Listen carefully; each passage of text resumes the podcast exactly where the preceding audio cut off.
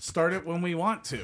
We can just kind of 1, 2, skiddly-do this thing. Let's just skiddly-do. So, I think we're live. We're live. With the Brawl and the Bird 13 wrap-up show. The whole crew's here. Ryan Middleton, Jim Mooney. What's up, ladies and gentlemen? You should try to do the buffer. We are live. That would be embarrassing. Yeah. I would pull up when Flannery got his knockout and Ryan Kavanaugh blew out his voice. That would be me trying to do buffer. Dude, oh, man. This is the Brawl in the Berg 13 wrap-up show. We're going to do this, guys. Every show, we're going to do a wrap-up show. Talk about the night's events. Talk about the event. What? Yeah, like the Monday morning quarterback. Yeah, exactly. Except it's going to be like Monday evening reflections. That doesn't sound nearly as good. Yeah. We'll work on that. Yeah, let's work on it. Yeah, leave us some suggestions for what we should call this show. Yes, the Berg wrap, the brawl wrap up, the rapping brawl. Save him, rap, Jim. Rap please, when we brawl. Jim, save him. Get him out of this. There's no saving. But it was a good show. I mean, the show was incredible. We appreciate, obviously, everybody that came out, all the fighters, all the fans.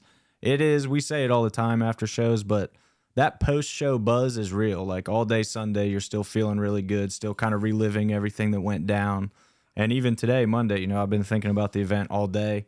Obviously, little tweaks, little things we can do differently and better are on my mind. And also, I like celebrating the things we did do really well. And those were some killer fights, especially... That pro portion of the card was as good as it gets for us, I think, at least since I've been involved. Those three fights were all amazing. Bangers, man. They all brought it. Mm-hmm. It was phenomenal. I got to tell you, I mean, honestly, this was a tough card for me because I've been in so much physical pain the past like couple weeks that like I was not feeling great on mm-hmm. Saturday night. I just wasn't like physically, that's taking its toll. I'm finally have an appointment with an ortho on Thursday. Nice. So I mean, I was not feeling great. I tried to put on like the best smile I could, and but I have not been feeling great. And yeah. There's a lot of walking around that goes. Even when I'm trying not to, there's still a lot of walking around that goes on, and my knee is just bad. Yeah, Ryan's knee was jacked all week here at the studio recording the podcast. He texted me one time. I was like, bro, I can't walk. Like, my knee just gave out. I need to go to the doctor. I was like, well, go to the doctor. He's like, we got an event Saturday. I can't go to the doctor yet. I'm like, well, wear a brace. He's like, I don't want to wear a brace at the event. So, yeah, so here we are. The brace helps, though, because I've been down that road before. And you feel like a sissy when you got it on. And do people see me limping? And I wouldn't have been able to, like, have the knee jacked up wrestling match in the back with Edwin Vera, though. If I'd have been all braced up and stuff, it would have been unfair. That was a great fight. Is that on paper? I don't recall. Oh, you weren't there for that? Yeah, me and Edwin were kind of like, you know how we play around. And then we were just playing around like we were, and then I think it was you, yeah. Hunter, that go, what is this, the cripple, the knee cripples fighting yeah. championships? So speaking of Edwin, you know, was bouncing around a little bit and talking to us, and he gave me an update for when he's coming back into the cage. It's not going to be until, you know, sometime in January is when he's going to be ready. But thinking about his style, we had somebody on the card Saturday night that is like the younger, newer version of Edwin and Brawler. And he set a record. Fastest knockout. Talking about Colton Musk. No. Oh, yeah. Joe LaRocca.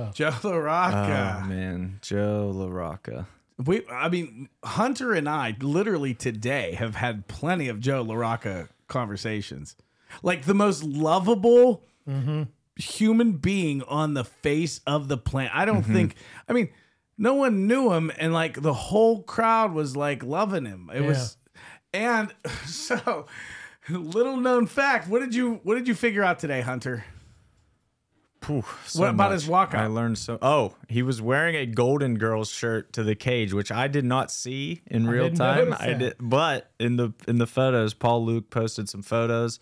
He's wearing a freaking Golden Girl. It says "Stay Golden." With the Golden Girls on it. With the Golden Girls on it. Dude, he is a savage. Yeah, he's ridiculous. And also, shout out Paul Luke a second time. He took the best picture of a mullet in existence. Like, that picture of LaRocca winging a punch with his mullet blowing in the air is literally the best, like, in human history, the best capture of a mullet ever. Yeah. Jim, you need to start paying attention, bro. So he's, like, when I think of Joe... if you just try to picture in your mind the classic boxer photo from like the early 20th century, like 1910, 1920, exactly. Like, but bald head's got the curly mustache, the handlebar mustache. Who's the guy Joe. From Cleveland that was in the John Gunther? Or Gunther, yeah. Jim, I think if you want to have your mic more pointed, like there you go. Yeah, much like good. That. Like that, yeah. Oh, that does sound better. Yeah. Now you get Jim Mooney and crystal clear, HD audio, crystal clear. But yeah, LaRocca. I mean, so his debut, he has like a fight of the night against Elijah Davis in Johnstown. That was probably the fight of the night on that card. Those two, he would get picked up and slammed and smiling the whole time, like the entire time. Now he gets a 9-second knockout victory, like. This dude's amazing. I don't know what to make of him. I truly don't. I know I want to see him fight again, though. I know. I just, I'm so intrigued by him. Truly. I mean, he's just a very unique person. I don't know. He's intriguing. Yeah. Well, let's start at the top of the card. Let's start with the pro fights so we can spend some time talking about them. Huge title defense by the Wolverine, Ethan Goss. You know, I mean, I always say, like, it's one thing to go and hunt, but it's another thing to be the hunted, and that's tough. Like, when you're the Patriots and everyone's game that they target at the beginning of the season against you, that's tough, and that's why they were so legendary, because they were always the hunted, and they just thrived. When you're champion of 247... it means something, and he's now the hunted, and it's a lot tougher being the hunted than being the hunter, and he's thriving. Yeah, I think that point is very apparent, and I'll take it the whole way back to weigh-ins. Tobias Taylor initially weighed in at something like, let's say, 145.8, less than a pound over, but enough over to where he wouldn't have qualified for a title fight.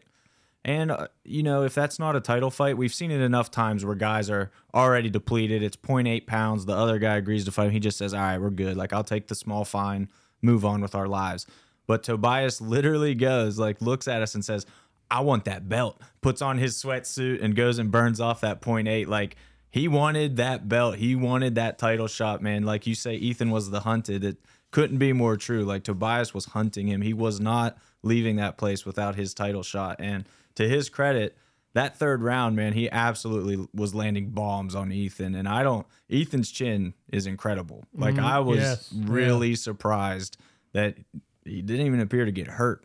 He just transitioned right into his wrestling, got the takedown, and basically ran out the fight there on top. But, man, like, go watch that replay. He ate him. I will still say that he was only one more time getting touched before it, like, but he'll tell you, like, I was fully with it, like I was aware. Like, that was fight IQ right there. That was fight IQ. Oh, absolutely. That was super. I mean, he got himself into trouble, and he found a way to, like, and you know, that's a different Ethan Goss. You know, Ethan, when he's on, I've said this for a long time. When Ethan's at his best, and it's a confidence thing. When he feels confident about himself, about like a matchup, about like it's a different animal. When Ethan starts to question, you know, am I good enough for this? Like, am I like? That's when he becomes like the fighter who has struggled at times. And Ethan's been on fire, and then cooled off, been on fire his whole career. Now he's on fire, and he's staying on fire, and that's good to see. That maturity, that like ring aware, cage awareness, that like talking about, like, a lot of people, and that when you're an amateur, you have 2-3 2-minute rounds. you don't have to be as conditioned as you have to be with when you're fighting for 15 minutes. You're fighting for almost 3 times as long. Right. So Ethan knows when to take breaks. He knows when to he's gotten so much better at all those aspects of his game. I think he's in full stride. Things are looking good for him. Well, so what Taylor came in 5 out of 7 wins, 2-fight win streak, and the 2 losses in that 7-fight span. 2 losses were against killers. I think Jarell Hodge and was Isaiah Chapman. Yeah. R.I.P. to him. That's a life gone way too soon. Yeah. But an amazing fighter, as is Hodge. Of course, everybody in this area at least knows Jarell Hodge as being the best of the best. And yeah, I mean, those losses, and you saw it against Ethan. We know what Ethan's about. We know how good he's been, especially lately, and how good he is. And Tobias was absolutely in there, mixing it up in that fight. It wasn't a blowout by any means. It was a very close fight. And to your credit, Jim, that entire card was incredibly close. There were a lot of decisions, a lot of very close decisions, a lot of hometown guys getting upset. I think the blue corner won 7 out of 11 fights, we said. So just really evenly matched stuff. So kudos to you on that one. And I will direct it to the co-main event being a perfect example of this. Justin Patton and Rico Tally, that is a tough fight for Justin Patton. And we knew that going in. And it was, full disclosure, it was a fight that I was like, whoa, guys, this is a really tough fight. Those are the ones that make the most impact, man. Justin Patton had his signature win. Yeah. There's no question in my mind that that's kind of the game changer. That's the confidence builder. That's the booster. That's the Jake Lowry had that type of win where, when you're in deep waters, you can still find a way out. You're not giving up. You're not that. Doubt enters the mind of everyone. You doubt yourself about everything. When you overcome that and you say, wow, I got past this. And then you were mentioning earlier, Hunter, between us, that there was just a different fire with him after that first round. Truly was. I mean, that's always been the thing with Patton, at least, since I've been involved with the promotion and seeing his fights up close, is there's that moment where he gets in trouble early and just can't overcome it. Deshaun's, his pro debut, gets submitted very early. Devin Lozay takes his back, chokes him out, kind of just wears him down, chokes him out.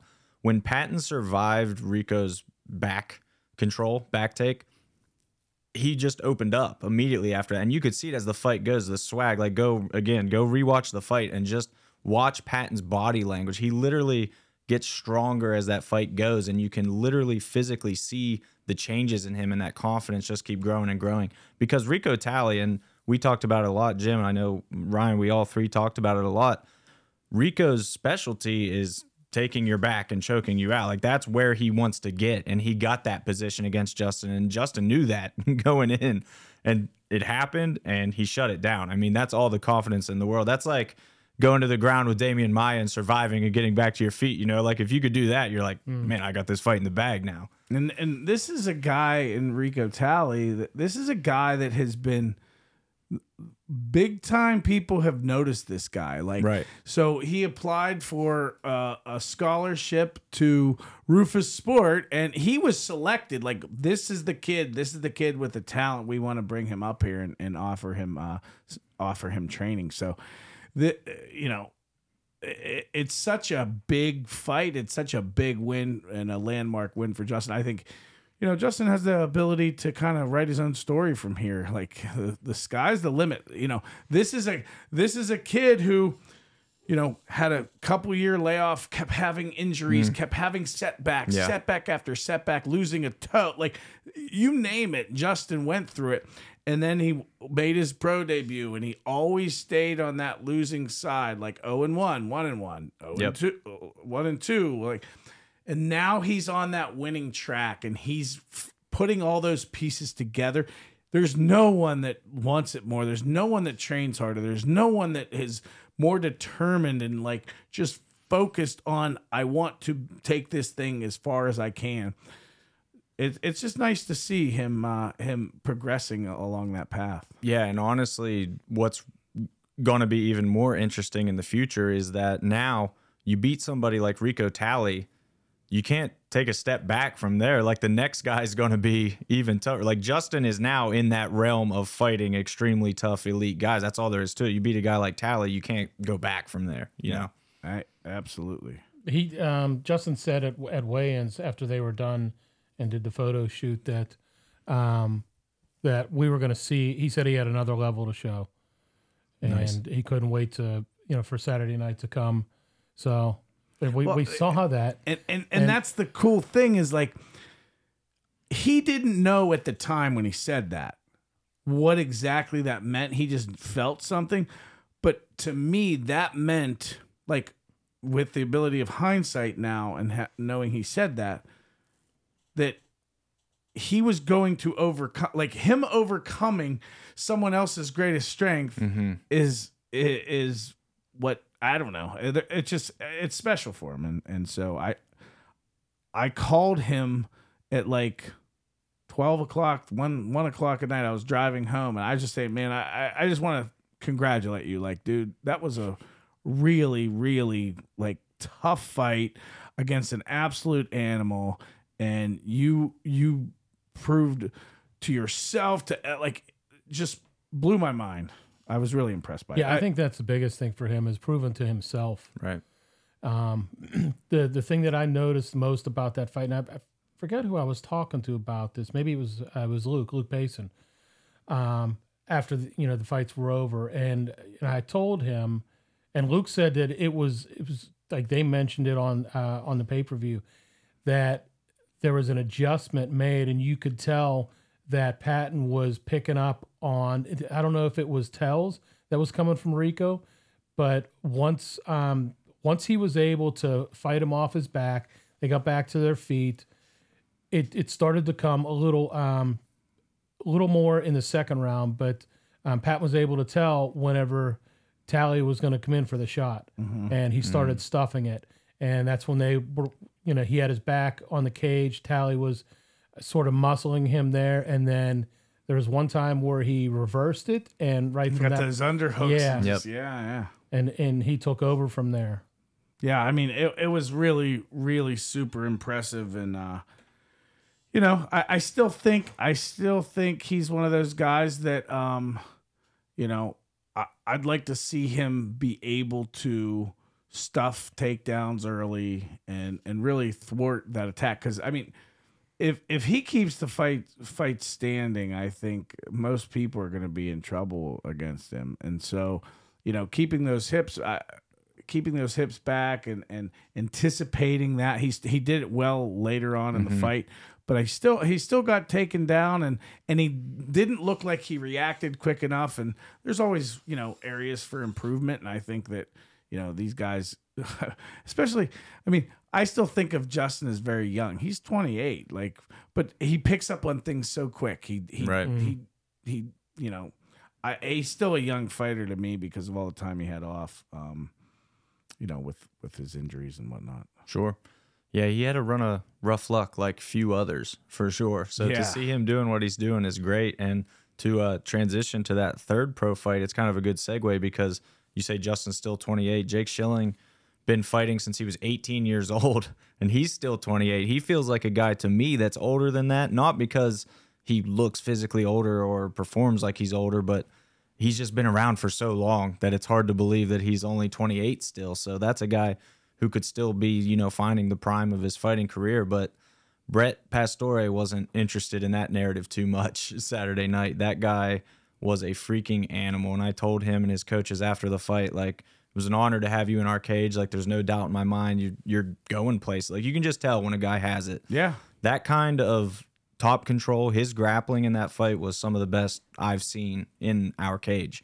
And Lou Armazzani, Jake's grappling coach, after the fight was telling me too, he was like, dude, what Brett just did was so impressive. He's like, you do not see grappling like that on the regional level. So Lou was very impressed, and that's enough to convince me that what I saw was true too, man. It was a different level. My friends Tony and his son Colin from Cincinnati, shout out, guys. Thank you again for coming. They always support the cause and show up and have fun. At weigh-ins, they were like, man, he looks like Khabib. He had that little, you know, like Dagestani beard and everything. And then it turns out he fights like Khabib, too. He grappled like him, yeah, too. So that was kind of funny. So, yeah, Pastore is kind of the regional MMA Khabib right now, I guess you could say. Certainly showed it on Saturday. Yeah, I was very impressed with Pastore. And, you know, overall, those are two young guys. I mean, they're 27, 28 years old. I think they both have a great future. I would like to see Jake, you know, he says he wants to, you know, go to 145. I just don't know what the right solution is for him. I think he when he is on, like, one of the baddest dudes you'll ever see.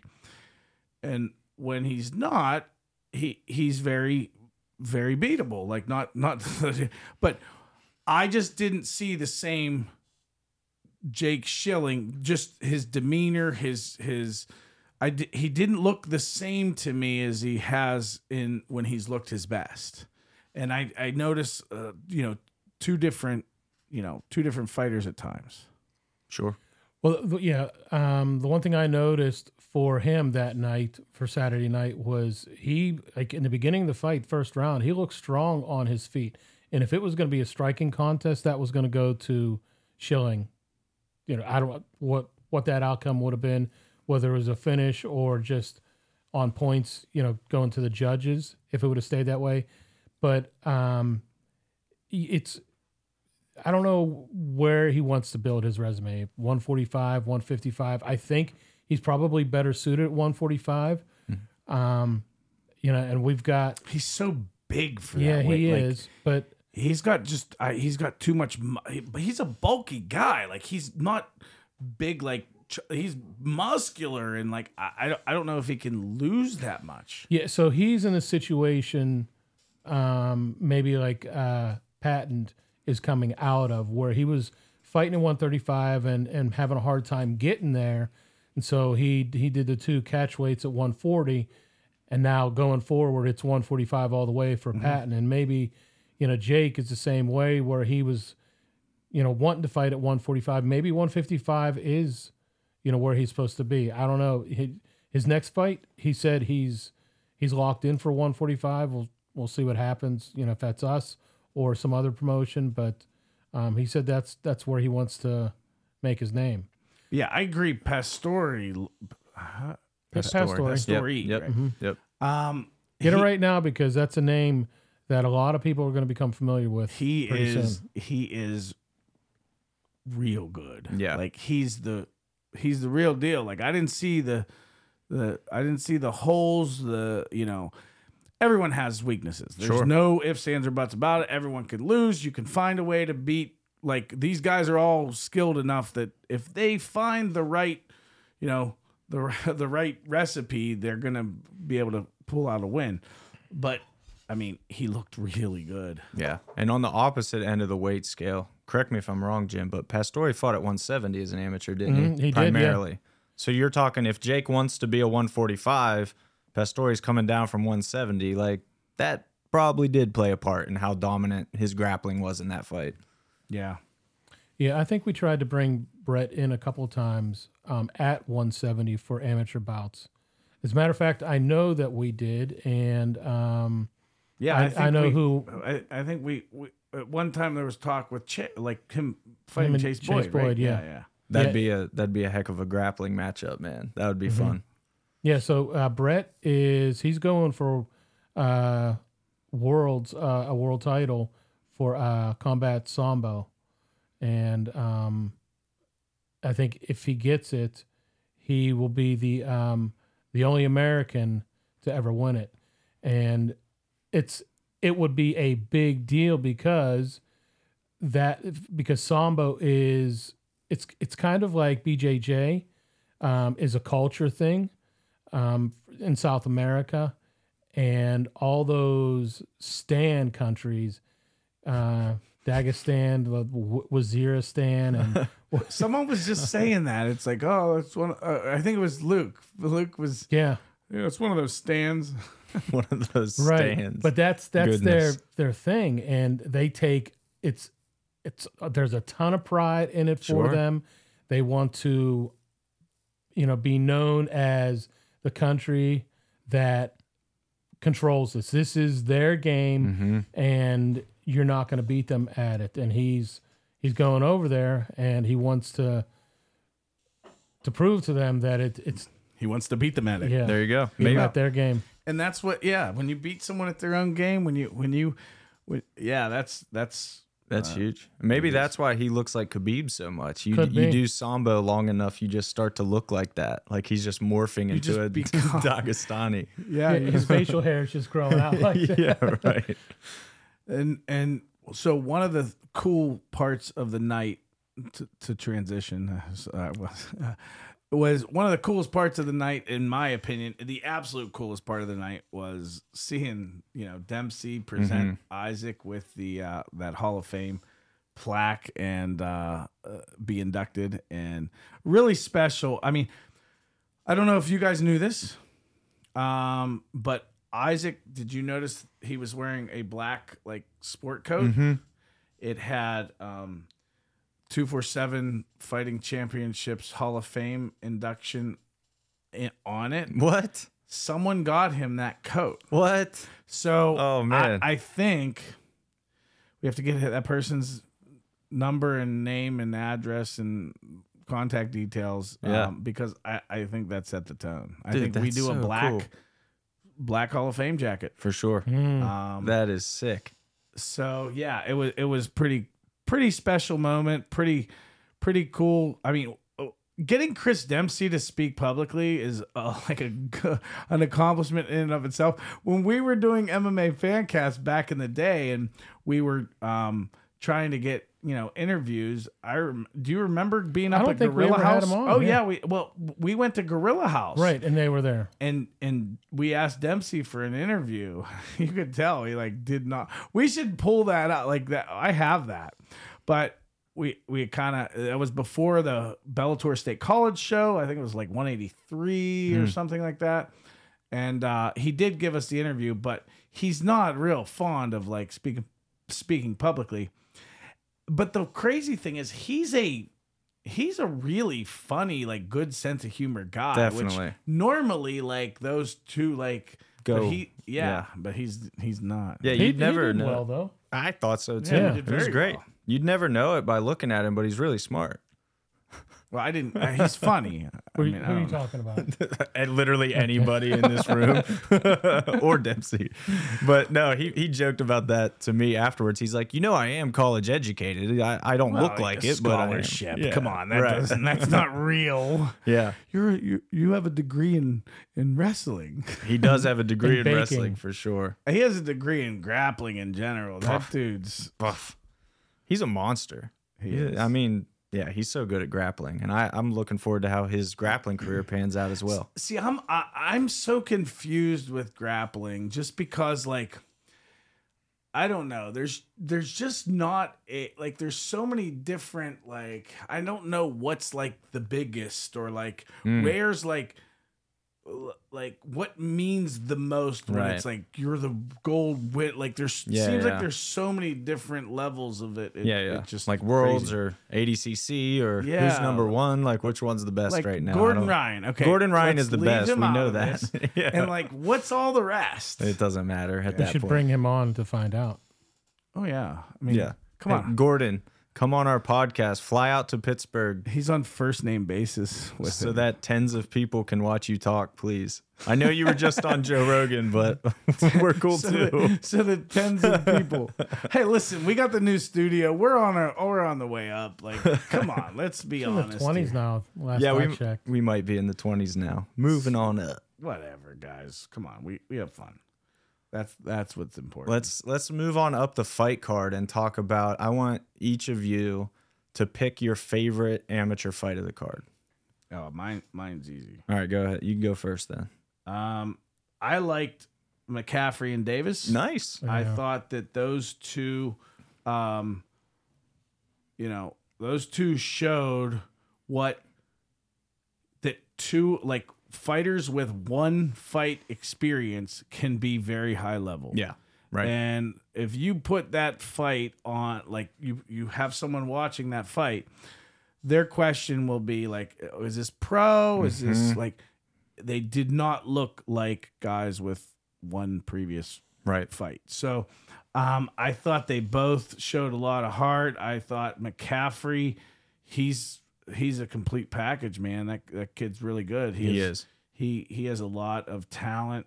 I think Elijah, as always, has a super amount of talent. His wrestling's very tough. His grappling's very solid. He has some work to do on the feet, like most wrestlers do. And I think these are the types of fights that like help you get to where you want to go. Mm-hmm. So I think that, and he's a super humble guy. He was very thankful afterwards, like talking to me and like, I just thought those two went out there and like really put on a clinic. Like these are very high level novice amateurs. Totally agree. Like if that was at advanced amateur, you would have never thought twice about it. You would have said, yeah, these are definitely advanced amateur. Like you said, even pro, like honestly, some low level pro fights. Some beginner pro fights. That might be better than some pro fights I've seen, to be totally honest. Other than the rule set. Right. Yeah. I mean, McCaffrey's a beast, man, and I'll tell you what, he plays a good role, too. He's very, like, confident walking out to the cage, like, bordering on kind of that Conor McGregor arrogance level. Like, I had several people at the fights, my friends and stuff, after the fights, like, man, that McCaffrey guy annoyed me. Like, he did a good job of making them care about... He had that persona, which is great. I love stuff like that, of course. And so he's, like, on his way of developing a brand while also being a very good fighter. That's a really good recipe for success. Fighters, like, I'm just going to tell you this right now. Have people care about you. Yes. It doesn't matter if they don't like you. Not liking you is caring. Not caring is the worst. Mm-hmm. We all want to be liked. That's like period, point blank. But when someone cares about you over indifference, like I'll take that any day. So if you ever have the chance to be the villain, play the villain role like you need to play it, like Tobias Taylor played it. That was awesome. He purposely walked in to Pittsburgh in a Cleveland Browns jersey. Now, it just so happens that this is an off year for football, so not many people really cared. But and it wasn't a super identify. It was a white jersey with some brown letters. Mm-hmm. Like if it was a Cleveland Browns home jersey, then that might have been more effective. With Ryan Shazier sitting cage side, by the way. Was he there then, though? I think it... I don't know. I'm going to pretend he was. Well, let's pretend he... Oh, no. That was... Yeah. I'm thinking... But I think he was there. Yeah, for sure.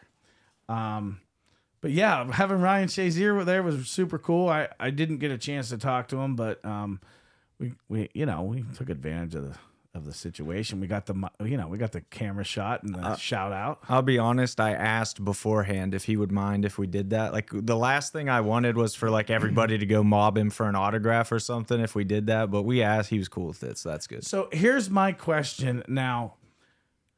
It seems like it happens a lot, like way more often than it seems like it should, but like Ryan Shazier, when he got on camera, he's like talking and having a conversation. Like he has no idea the camera's there. And then he turns and he's like, oh, like, hi. Did he know the camera was there? Like that happens all the time. They're like, blah, blah, blah, blah. Oh, like, I don't know. It could be good acting, but he was talking to Dalton Rosta. And I'll tell you from experience, as Dalton was just in this podcast room, Dalton can talk. Like there is a good chance Ryan was sucked in to a deep conversation with Dalton. Yeah. So I'll say, I don't know. Maybe. And Dalton's one of the most intense guys you'll ever meet. Like that dude's, he's dialed in. He's ready to like, and he's passionate about like what he's, talking about. So yeah. Absolutely true. What's up? So for me, there were two fights that I really enjoyed. That's his like call. It was. That's going back to MMA Fancast And when we started it, now Luke Basin owns it, and he has totally changed the format. Oh yeah, everything's totally YouTube, and quick clips, and it's strictly an interview format now. Mm-hmm. Whereas we were like, I don't know. Educational, well, informational. It's interview like. The person, I'm making a Luke joke. Never mind. I'll make it to him in front of him. Nice. He'll appreciate it. Yeah. Well, he would appreciate it here, but sure. The tens of others that are listening probably wouldn't understand it. So yeah, I that fight that you had picked out, and then the other fight with McCaffrey, I was super impressed by him. Just his poise. Although this comes with experience. I felt like there were times when if he just put a little more pressure on Elijah, something could have happened, or maybe he could have found a finish there. I think he definitely had the advantage when they were standing. Mm-hmm. And I think Elijah realized that and didn't really want to engage and kind of, stayed along the fence and looked for his shots. But I think he had Elijah in some trouble that he didn't jump on. Yeah, but there was something that happened earlier in the fight that was keeping McCaffrey at bay, where he knew that Elijah had it in his bag of tricks, and I think that's why he kept that distance. But so that was a fight for me that stood out that I really enjoyed. The other one was for the hometown side and the red corner fighter. It was Craig Perry's bout with Mario Texidor, and there are a lot of things about that fight that I really liked. We'd had a lot of conversations with Mario. He fought for us on our second Johnstown card this past summer, and he was coming back for a couple reasons, and so this guy's from Colorado. Yes, he comes in like. I don't get it. Like he drove from Colorado. Like drove from Colorado. Like I've driven to Colorado. That's a long drive. But I mean, there's other places. Like that's what I don't understand. There's like other places between here and Colorado that he could fight, or you could have like fights. But I mean, he really showed up for the best. So it makes sense to me. Well, I mean, can't blame him. Yeah, I get it. Like. He had a great time. He found a fight. He had a great time last time. Like, he drove from Colorado. Like, that's crazy. That's on, for me, like, that's on him. Like, if he wants to make that drive, I'm more than happy because he, like Jim said, he shows up to fight. Like, that's great. I mean, the dude is game. Yeah. Like, he is game. Mm-hmm. Yeah, the thing about that fight in particular was he said he wanted somebody tough. And when we sent him Craig Perry, he's like, I said I wanted somebody tough. Like, oh. That was just Mario, based on record. Based on seeing 0-2, I said, we're going to throw out his second bout for Craig Perry because it 20 ended, seconds, broken arm. Yeah. Right, yeah, so it's not going to count. You take a look at his first fight. You're going to be in a dogfight with this kid. So we sent him the video. He watched. He came back and said, I like challenges. This one looks like it's going to be what you say, so I'm going to take it. And Craig didn't stop. He moved over 0-3, but that's a very, very deceptive 0-3, just like we ran into with Aaron Harper, out of, he's basically Central PA. It's a good comparison. Yeah. I like that. But the thing I noticed the most that was the difference in that fight for me, as I watched it, is Mario showed maturity. And it's the easiest way for me to explain it, that Craig pushed at times, and Mario never got frazzled. And I know that's only his third amateur bout, but if he stays on that trajectory and he keeps that maturity level and adds it to some fight IQ, it's going to take him a long way. But I was really impressed by his maturity in the cage. And so hats off to him. He said, he wanted a tough fight. He acknowledged it in the cage afterwards with his ring interview with Luke, and, gave props to Craig. But I was really impressed by Mario, and not just with his physical performance, but in what he said afterwards and the way that he carried himself throughout the whole weekend, really. Sure, I would totally agree with that. I didn't think that Mario was as good as he is. He's very good. And that's not a knock on him. Yeah, no, it's not. I'm not saying that I thought he wasn't good. I'm saying I didn't think he was this good. Right. Like he's really solid. He's a tough guy. He really wants it, and he'll drive from Colorado to fight. That's amazing. Mm-hmm. He was for sure. I mean, you could see improvements from the Johnstown fight to this one. You can tell he's been working a lot in that time. We talk about Craig a lot, and obviously his striking is very good, very fluid. You know, Jim just touched on it, how he looked very good at times. Mario landed some really nice check counter right hooks to kind of keep Craig from really blitzing, just enough, like Jim was saying, just enough to keep him at bay and to keep the, like, really good composure from Mario for sure. And obviously powerful wrestling in that. And also, semi-interesting note, like, Mario fought at 155 for us in Johnstown. This fight was at 145, and he was telling me, like, eventually he thinks his frame would be best at 135. He thinks he can even make another 10 down eventually, probably as a pro. He's talking about going pro, and, like, he sees this as a career, and even said in the post-fight interview, like, I'm taking a wrestling-heavy approach. I want the easiest way to win until I start getting paid. Like, there's no sense in me risking getting knocked out right now when I'm not even getting paid. So he thinks, like, he has a lot left to show, too.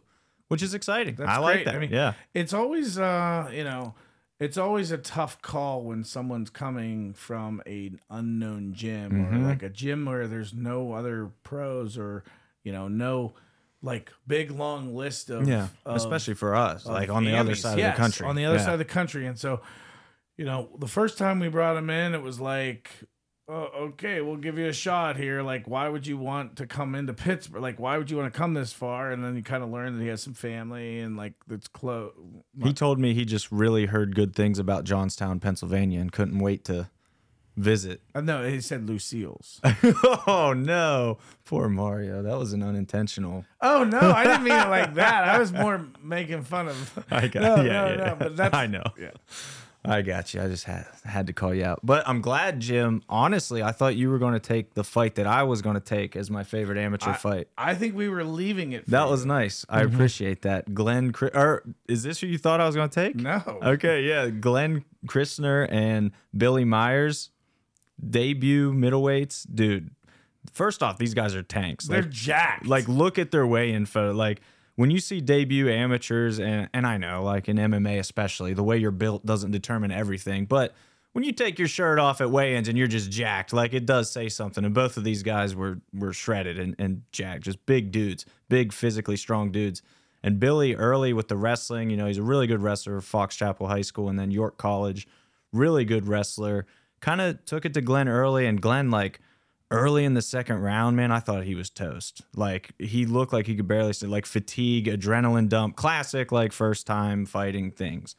But he flipped a switch, man, and he was like a zombie the rest of that fight. Like, dude, just winging haymakers and eating haymakers. Those dudes beat the crap out of each other. Yeah, slobber knocker. Yeah, neither guy would fall down. And Billy was telling me after the fight, he's like, dude, he hit me right on the ear so many times. Like, my ear hurts so bad right now. He kept clipping me right on the ear. And Glenn needed stitches. Like, his face was all jacked up, too. They were wearing it. That was an awesome fight. Well, it's funny. There's so many lighter weight guys. Like, we have so many, like, 135 to 155s. Mm-hmm.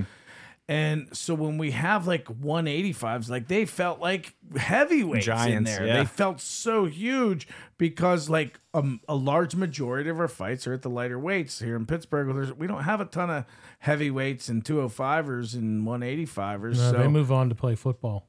Well, it's true. And in all honesty, like I would love to see more bigger weight guys here. Yeah. We have Flannery, we have Pippins, but we have a limited amount of, so we this whole card outside of that fight was all smaller guys. Yeah. Yeah, the 185 was the heaviest fight. Yeah. And so when they were in there, they looked giant. Not only were they jacked, but they were also, 135, 145ers, and now there's these 185ers that are cutting 20 pounds to get there. They looked huge. And so, seeing the big boys in there going at it, like those two were swinging leather. Tough. Yeah, they were tough. We knew, both of them would be super tough. Glenn, is kind of like a power lifter. Works out constantly. Billy Myers, obviously, like we said, strong wrestling base. I expected good things from both of them, and they showed it. I would be more than happy to get both of them back in there. Well, look who was in Billy's corner. You're talking about strong wrestling base. Who, he couldn't have picked a better one from this area. From the Math Factory. Yeah. Chris Dempsey. The Big Demps. Who's that? The Dempsey. Oh, the Dempsey. No, it's the Demps. Big Demps. The Big Demps 2 on Instagram. Go follow him. Le Big Dem. Did you just turn him French? Yeah. Le Big Dem. Le Big Demps. That's beautiful. So, I thought you were going to LaRocca. Yeah, after I said it. Well, yeah, that's a given. Come on. I mean, that was insane. That's got to be for all of us. Yeah. Okay, so, folks... If you haven't had a chance to see it, you have to. Joe LaRocca is a cult icon. Yeah. I mean, say it. It's true. I love him. I don't know if he's I don't know. I'm just infatuated. Like I just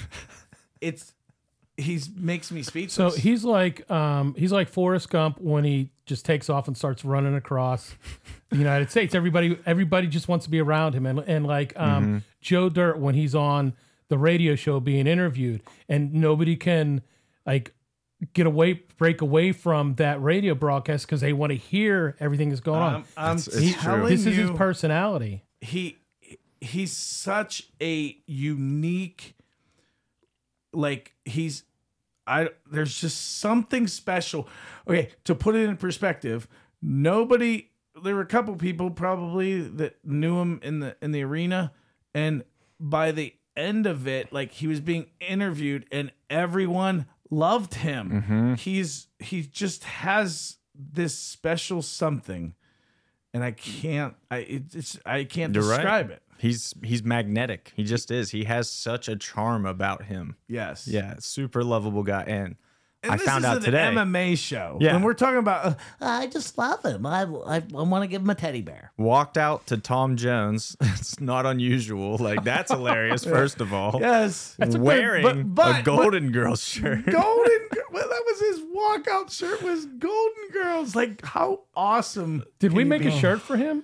I don't even. We got to make one with the Golden Girls. We're gonna put him in to. like Photoshop him in as one. Him as one, like as one or give all the Golden Girls his mullet. Yeah. Oh yes, his mullet is so glorious. Dude. Like Paul, our photographer Paul, took the best picture of a mullet in human history. Like you got to go to our Facebook or Instagram. We posted it already. Joe LaRocca's mullet. Swinging in the wind as he throws a hook, like it's the best picture of a mullet in existence. Yeah, Joe, if you guys like seriously go watch the stream and just go watch Joe LaRocca's fight, stream247live.com. That's where you watch it. The replay's up now, but go watch it just for him, if nothing else. Like if you haven't seen Joe LaRocca yet, you have to. I'm pulling up. You set a record. I'm pulling up. We have to acknowledge that. Does that tie the record? No, that is the record. Was it not 9? So technically, it was. We have the prior to Saturday night's event, the fastest finish was 18 seconds. And I thought Flannery was 9 against Sheldon. Yeah, was that the official? And it was 12 with Krause too. No. Krause was saying 12, but I think the official time was 16 or 18 seconds. And that is right. Yeah, Krause's for some reason the official time was kind of jacked up. Mm-hmm. Can we get this on camera? Oh, yeah. I haven't seen that yet. Yeah, try to cast it to the TV. Look at that. Danny, go to our Instagram and pull up the LaRocca photo and then cast that tab to the TV maybe. See if that works. So if we were able to get a time clip on that from the good. That's from the fight, that's probably like 7.7 seconds. I think that's the punch. It could be. It looks to I think it was a right that sealed the deal. Is he throwing a left or a right? Left. Yeah, I think it was a right. Really? Pretty sure, yeah. I don't know. I'd have to re-see it. At any rate, it was a 9-second fight. There weren't too many. Right. It was shockingly. There's times where you're like, don't blink. This could be that. That was not the radar. Fight. Yeah, right. Danny, look it up and see what Flannery's finish was, and Krause's, because we had two. One was 18 seconds, and that was, who was it? The 18 seconds on Saturday night was a finish. But that Flannery was 9 seconds as well. Okay. And look at that. When he beat Vanderhoff, it was 16 seconds. 16 seconds. Look at his mullet flowing in the wind. I love it. I love that so much. Didn't Geoff Mangin, what's the pit wrestler? Didn't he have a super 10-second knockout for you guys? I didn't see that fight. Geoff who? I don't know. I'll say his last name. Mangin. Geoff Mangin. Mangin. That's not even close. We should just talk for the rest of the podcast about how he just butchered that name that bad. Mangin. Geoff Mangin. See, I wasn't involved then. Mangin. You can't blame me. I've only seen tails. Well, and the funny thing is, mangy. the funny thing is, I think Geoff Mangin's name is Geoff. Geoff. And so when I hear Geoff, I think of the J-E-F, and that never threw even crossed my mind. Yeah, threw you up. But didn't he have a 10-second, something crazy like that? It was an early finish. I think it was. That was the old no-touch trick. 16 between 16 seconds and mid-20s, maybe something like that. Danny, that's another one for you to look up. Geoff Mangin, I can look it up right here. Geoff. I'll give you one more, and the only reason I know these is because when I was setting up the Stream 247 live libraries, and I created a little free section of the fights that lasted less than 30 seconds. Mangin was 16. There you go. What about Damon Morosco? He got one on Marcus Williamson. That's the one time I thought that it shouldn't have been stopped when it was. Yeah. That was 10. So, 9 is the record. And it's held by LaRocca and Flannery. Is that correct? Did you confirm, Danny Palm? Confirmed. Hi, guys. Hi, friends. Confirmed people. Hi, people. Hello, people. There it is. Hello, people. We're definitely making that Danny Palm hello people shirt. He's the one responsible for making us sound good. Dude, Danny Palm's a legend back there on the mixer. Legend. Hello, people. Oh, also, we're working on a new, if you watched our first podcast, and we recorded one with Dalton that unfortunately was using the old software as well, but we're using a different software for this one, so let us know if the audio sounds better. We're very picky about this. Hopefully we'll be listening to it, too. I'm encouraging comments, Ryan. Comments. Like and subscribe. If you like and subscribe the podcast. Hey, guys, listen. There's Brawl in the Burg 14 coming up, too, by the way. Bro. Oh, my goodness. We got fights. Let me just tell you. We got fights. Bro, break a second fight. We haven't given anybody anything. Wait, we didn't do a second fight today? I've been here since 2. No, I haven't done it since I've been here. Bro. Give the people, Ryan or Jim, who wants to do it? I mean... I know the fight I want to break, though, is the thing. And I think I know the fight I want to break. Yeah. Is it? I think it's the same fight, right? Yeah, I think so. So, Brawl in the Burg 14, guys, is very limited availabilities left. We have a card that is full enough for sure. We have, 11 fights right now, fully signed books. That's a good card. We can go up to 14. So, if you guys still want on the card, there are spaces available. But they're limited. The offerings are definitely limited. But if you want on, let us know because this card, it's a banger. We got Kama and Josh Roller, the main event that we've talked about. And this main event. No, I want to talk about this main event first. Yeah. Guys, sure. Kama Worthy and Josh Roller. This is a blockbuster fight. This is a mass... What is that? When something's real good, I want to just grunt into the mic. are. This is a massive fight, guys. Like, okay, there's some history. There's a little bit of like animosity potentially with like John DeJesus. Oh, and, yeah, true. And the academy and Roller and his team. I think there was some. We're gonna have to dig into that to see. I feel like I remember. I wasn't there. But I feel like I remember hearing about some like talk, like that's cool, like not good vibes. So we're gonna find out about all that when we interview them. But these two are gonna go at it. These two are. It's a crash course. This fight had to happen. As a matter of fact, the Ohio guru of MMA, like there's no question that. Why is Dave? Oh, no. Dave McKinney. Oh no, McKinney. Dave McKinney is like the encyclopedia of regional MMA in general, but also of like, you know, just Ohio MMA and region, like this our particular region's MMA. Yeah. When he saw that fight announcement, that's when I realized like this is huge. Mm-hmm. He was like, holy cow, like this. I think he said holy cannoli.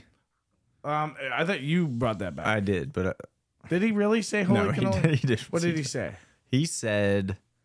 holy smokes. Holy smokes, that's what he said. Yeah, You're right, holy smokes. Yeah, that's a lot of holy stuff. This card, and I'm looking at the secret sheet here. I was like, okay. I'm looking at the secret sheet here of all the matchups. Because I'm not very involved with matching anymore. I've tried to like step back and let it be Mr. Jim Mooney's territory and stay out as much as possible. Yeah, and it's working. When you're a control freak, like it's hard. Not you. Okay. Are we? Do it. Are we ready? Do it. The second bout we wanna. I'm wondering if it's the same. I bet it is. Okay. Advanced amateur. Coming in for his second time with the promotion, we have Austin Martinez. Yeah. He first fought Edwin Vera, I believe, right? Yep, correct. And he's returning. He is bringing his 5-5 record from Michigan, and he is facing off against Washington, Pennsylvania's own Miguel Francisco, ladies and gentlemen. Hit that applause button, Danny Palm. Isn't there an applause button? Ladies and there it is. Yep. Those are the tens of people that are actually here in studio. In studio. Yeah. Woo! Thank you, people. So Miguel Francisco has he really wanted on the last card we had. Big time. He ended up taking a boxing bout, which was a week before our bout, which we said, we can't schedule. Way too risky. Yep. So now he's finally got a chance to fight in his hometown. I expect there to be a huge crowd behind him at the Meadows Casino, racetrack and casino, at the event center there. And I expect to hear nothing but madness when his name is called. I hope that I'm not going to put some sort of dark cloud over this, but I looked back at just my conversations with Miguel, and there were 3 prior events that we had where I had him matched, and then he got injured, and they kept him out for enough time that you knew that he was... Wow, you're just the worst human being ever. So I actually told him, I was like, Miguel, I can't match you anymore because every time we talk, you get injured. So maybe you're hurtful, Jim. Maybe you're just that hurtful. Miguel, please wrap yourself in bubble wrap from now until October 22nd. We'll call you Bubble Boy. Bubble Boy. Bubble Miguel. But, dude, I'll tell you what's so exciting. Besides, it's a great matchup, yes. Miguel is... from what I've heard, he's one of the most talented guys in the Pittsburgh region. When you're talking just pure skill-based grappling and striking, he's an insanely talented fighter. And like you said, he hasn't fought for us. We haven't really seen him up close yet. So I'm really excited to see what he can do. But from everything I've heard, He's a guy to watch in the future. No, I promoted one of his fights for Pinnacle. For Pinnacle, yeah. So I did get to see him. It was his debut. I think he it was a tough fight. I think he came out on the short end. And I think that this was years ago. I mean, this is 5 years ago. Mm-hmm. So I'm sure he's a much more advanced fighter. But he's known for his striking. And so I'm excited to see what he literally trains. I think his home gym is called Every Gym in Pittsburgh. Yeah, it's called Western Pennsylvania. Yeah. So I don't think there's a gym that he doesn't spend time at in this whole area. So I remember I did see him fight at the Made Men show at the Rivers. And I remember telling you guys right then, like I messaged you both on Slack. And this was like, for context, it was like right after I started as GM. So I was rusty on the PA MMA scene, honestly. Like I didn't know a lot of faces. A lot of the guys that I knew from before weren't around or changed, whatever. I didn't really know Miguel at all. I remember messaging you guys after Miguel's fight, and I was like, dude, this kid's good. Like whoever we need to get him on a card. He looked good standing, looked good grappling. Like he's very good. So I remember being impressed by him there. I'm excited. I'm really excited to see him. He's excited. If Hunter's excited, this is Hunter Homestek.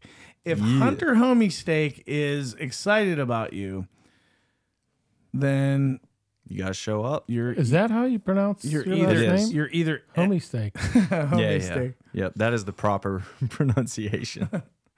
Yeah, Homestek. There it is. Homestek is wrong. It's actually Homestek. It's like the steak you eat when you're like with your boys. Yeah. The best kind of steak.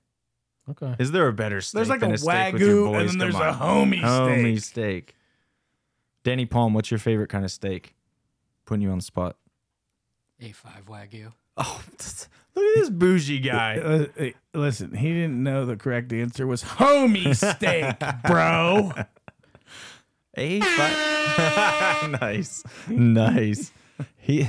That's beautiful. I like that. Yeah. Well, guys, I think we have officially wrapped up Brawl in the Berg 13 for sure. Previewed Brawl in the Berg 14 for sure. Is there anything either of you fine gentlemen would like to add? Yeah, I want to add a little teaser. I'm not looking past 14. But there's going to be something special happening for December 17th. That card. Dun, dun, dun, dun. Any sound effects for that? Something special. Something creepy. Something like spooky. You got to know these, bro. 17th. You got to know the sounds. Something exciting sounds. You should have seen him hit it, too. Well, that was him. That wasn't actually a sound effect. He was actually hitting the drums. We do have a mini drum kit back there. Yeah, just a little teaser. That's all I wanted to put out there. December 17th. Well, that's like kind of a teaser to me, too, because I don't know anything. Back at the Monroeville Convention Center. So Ryan said it, but to reinforce, October 22nd is going to be at the Hollywood Casino at the Meadows in Washington, PA. Those tickets are on sale right now. So right now. Kama's fight. Duh. Miguel's fight, double duh. By the way, buy the tickets. Just so you all know, first row has sold out. I didn't even know that. Second row is getting a little like it. This will sell out. We're announcing fights this week. We've announced one fight, and we're look at this. Tickets are gone from one fight. Like jump on that your chance to get tickets right now. This is the, I don't know if you weren't there the last show, if you were there, you realize this is a totally different environment and atmosphere, and it's something really special.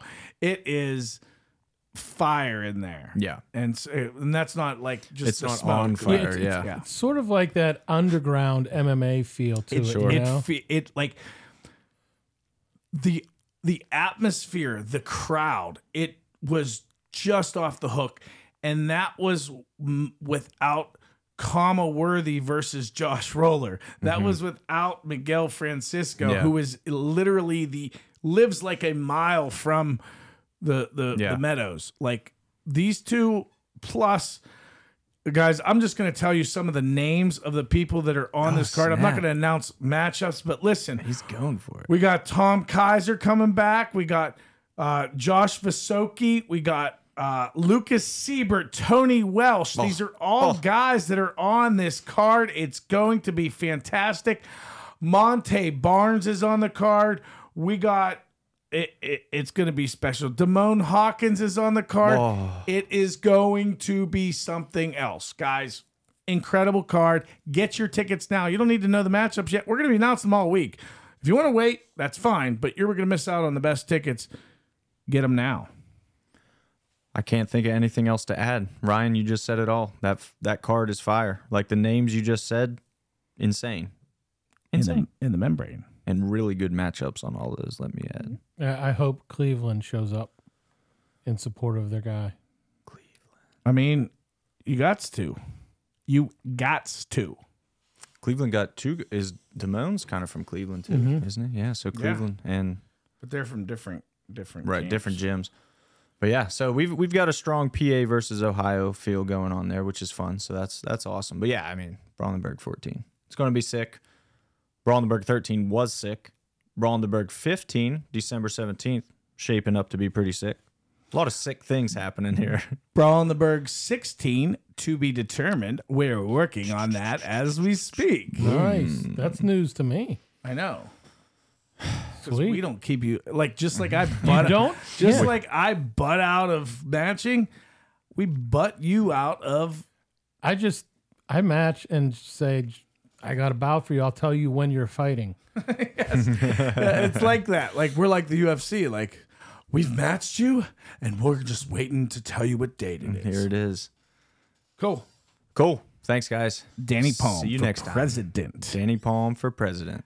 Danny Palm. His slogan: "Hello, people." Hola. See you later, Personas. There it is. La gente.